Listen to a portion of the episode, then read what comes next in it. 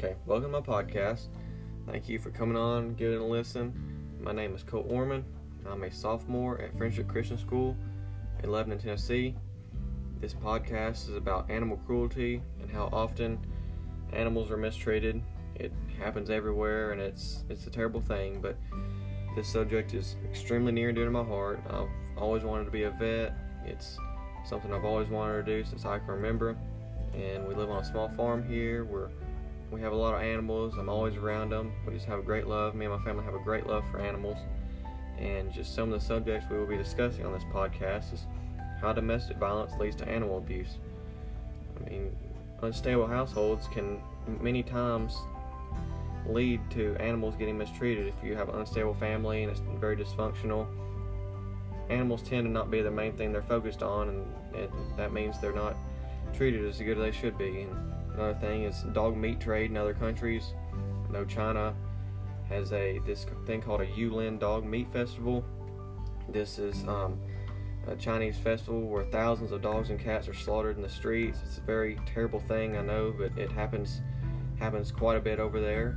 And um, it's and there's pictures of dogs and crates on just tractor trailer trucks, just big, huge trailers just stacked on top of each other. Four or five dogs in these tiny cages, just waiting to go to the festival, and it's just it's terrible, and it's all for the way they're treated, and we'll be discussing that and how many celebrities are donating and helping and going over there and protesting and trying to stop this meat festival, and um, and we'll also be talking about adoption from a shelter or buying from a breeder. That's a big question of when you want to get a dog. Should I go to a shelter and get one? Or, and not really know its genetics and how its gene pool is and how healthy it can be and the skin conditions and things like that or buying from a breeder where I can raise it up and and train it and do everything my own, on my own. And so you got to kind of watch out for when you're buying from a puppy or, or buying from a breeder.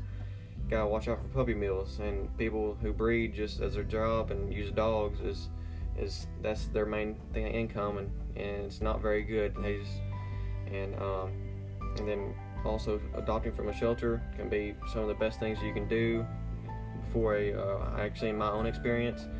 Um, my grandparents, their dog passed away, and they wanted to get a new dog, and they weren't. They're a little bit old and couldn't really weren't very set up for a puppy, and just didn't really want that, and wanted a more mature dog. So they were looking for shelter dogs, and kind of worried because most all of them's mutts and everything mixed between different breeds, but they actually found a black and tan coonhound that is the best dog ever now. She was extremely emancipated at the time, very, very skinny. You can see all of her ribs, and she is just having the best life now. She's uh, quite fat now, but she's she's uh, living life. And uh, but yeah, she was actually the next next week they were about to start having to euthanize dogs because nobody was coming to pick them up. But ended up we came up there the uh, week before they were going to go put uh, a lot of them down, and we got her, and she's she's a great dog now, and they're loving her. So that's a great story and a great example of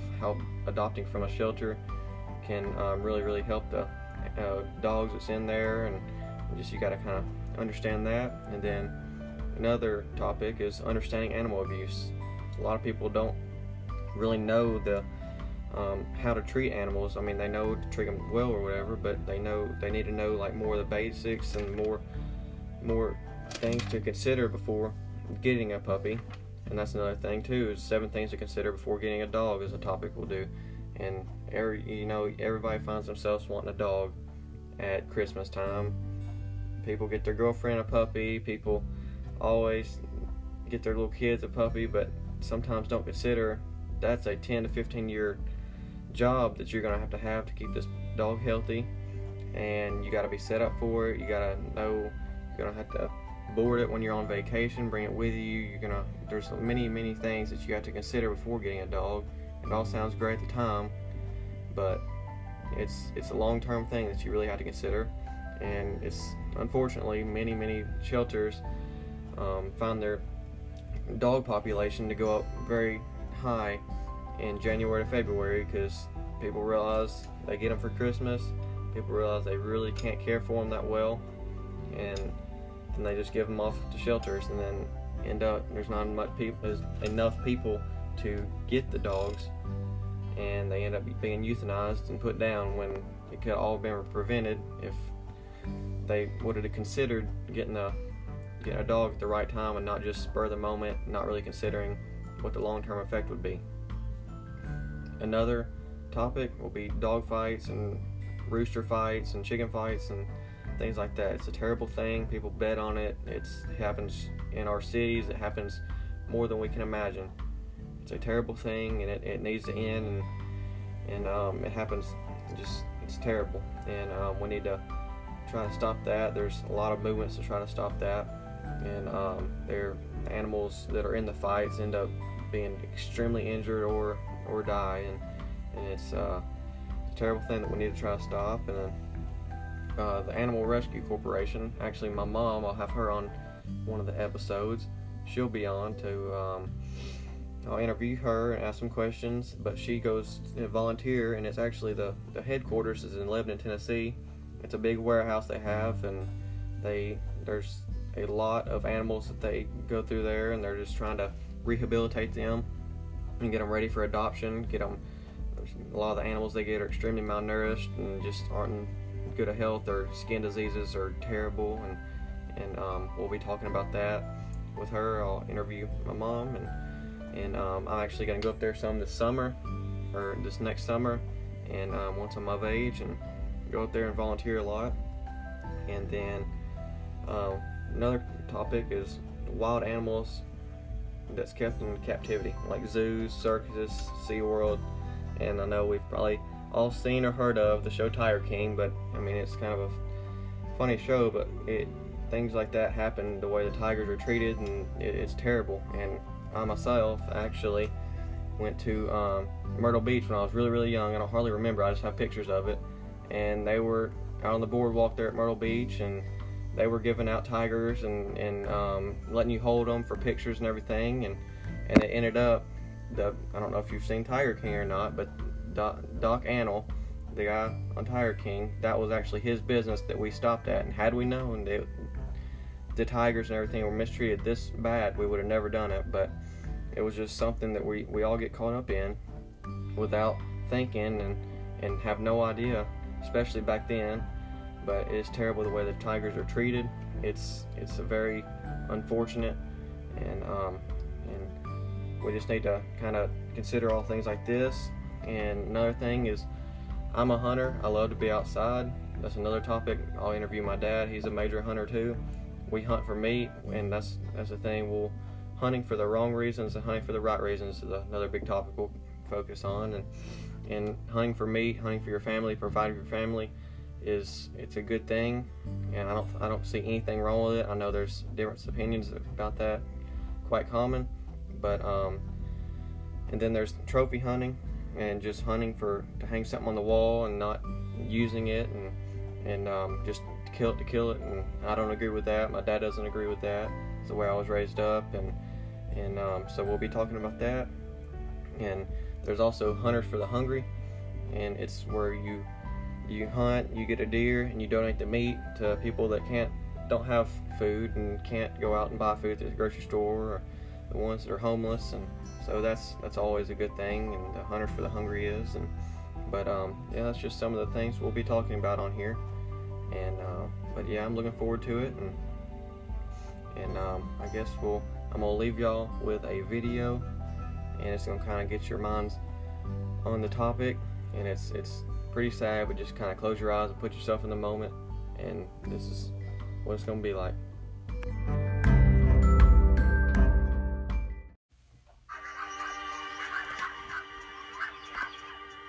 We're responding to a tip of animal abuse of large scale.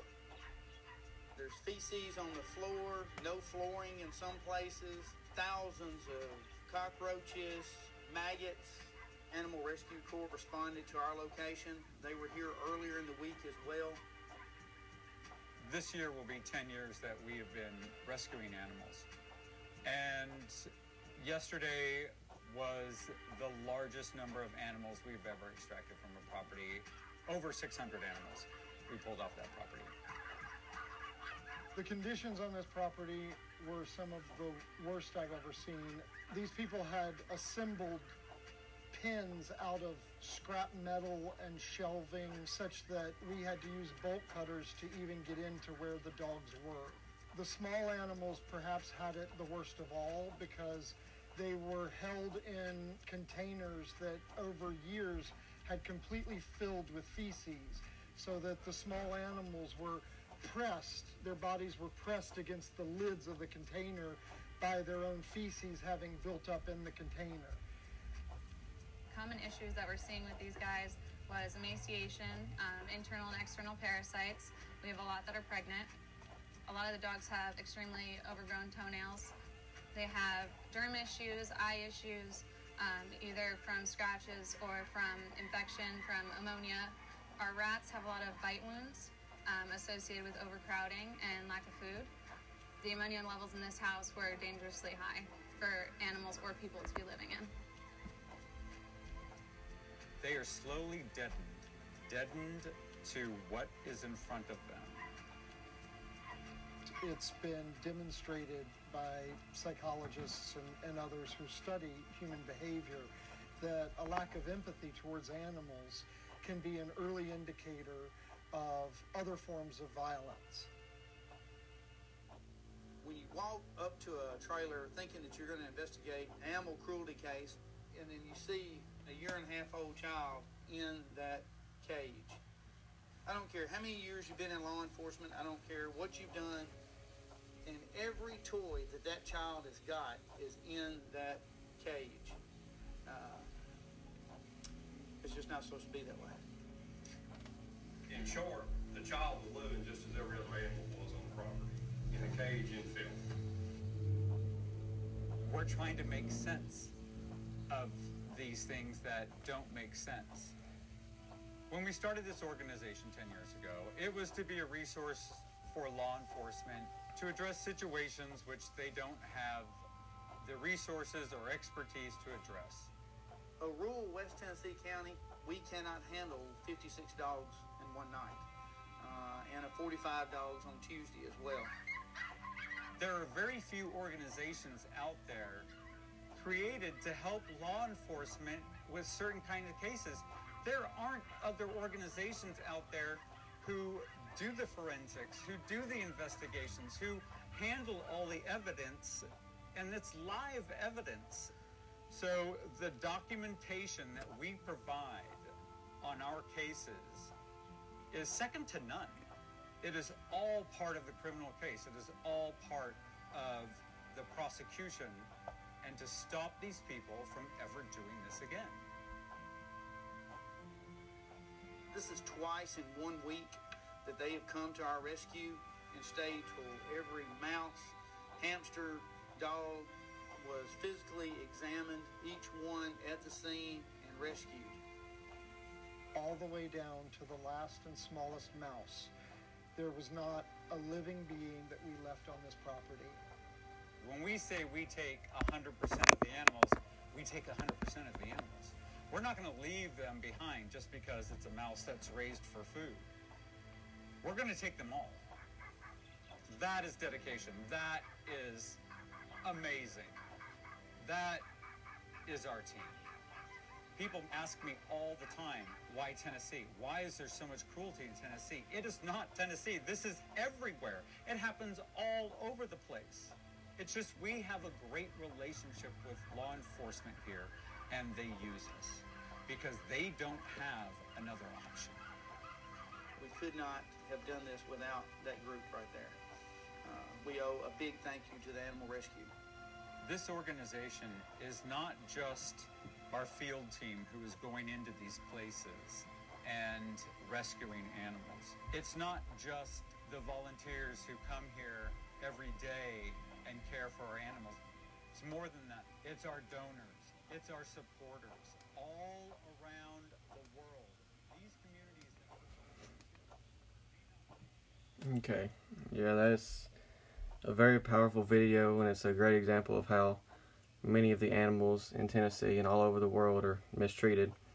And that was the um, animal hospital or the animal corps right there that um, go out and help all these places. And my mom actually volunteered with that same house, and she helped go and get the animals and um, help treat them and everything. And um, yes, like I said, she will be.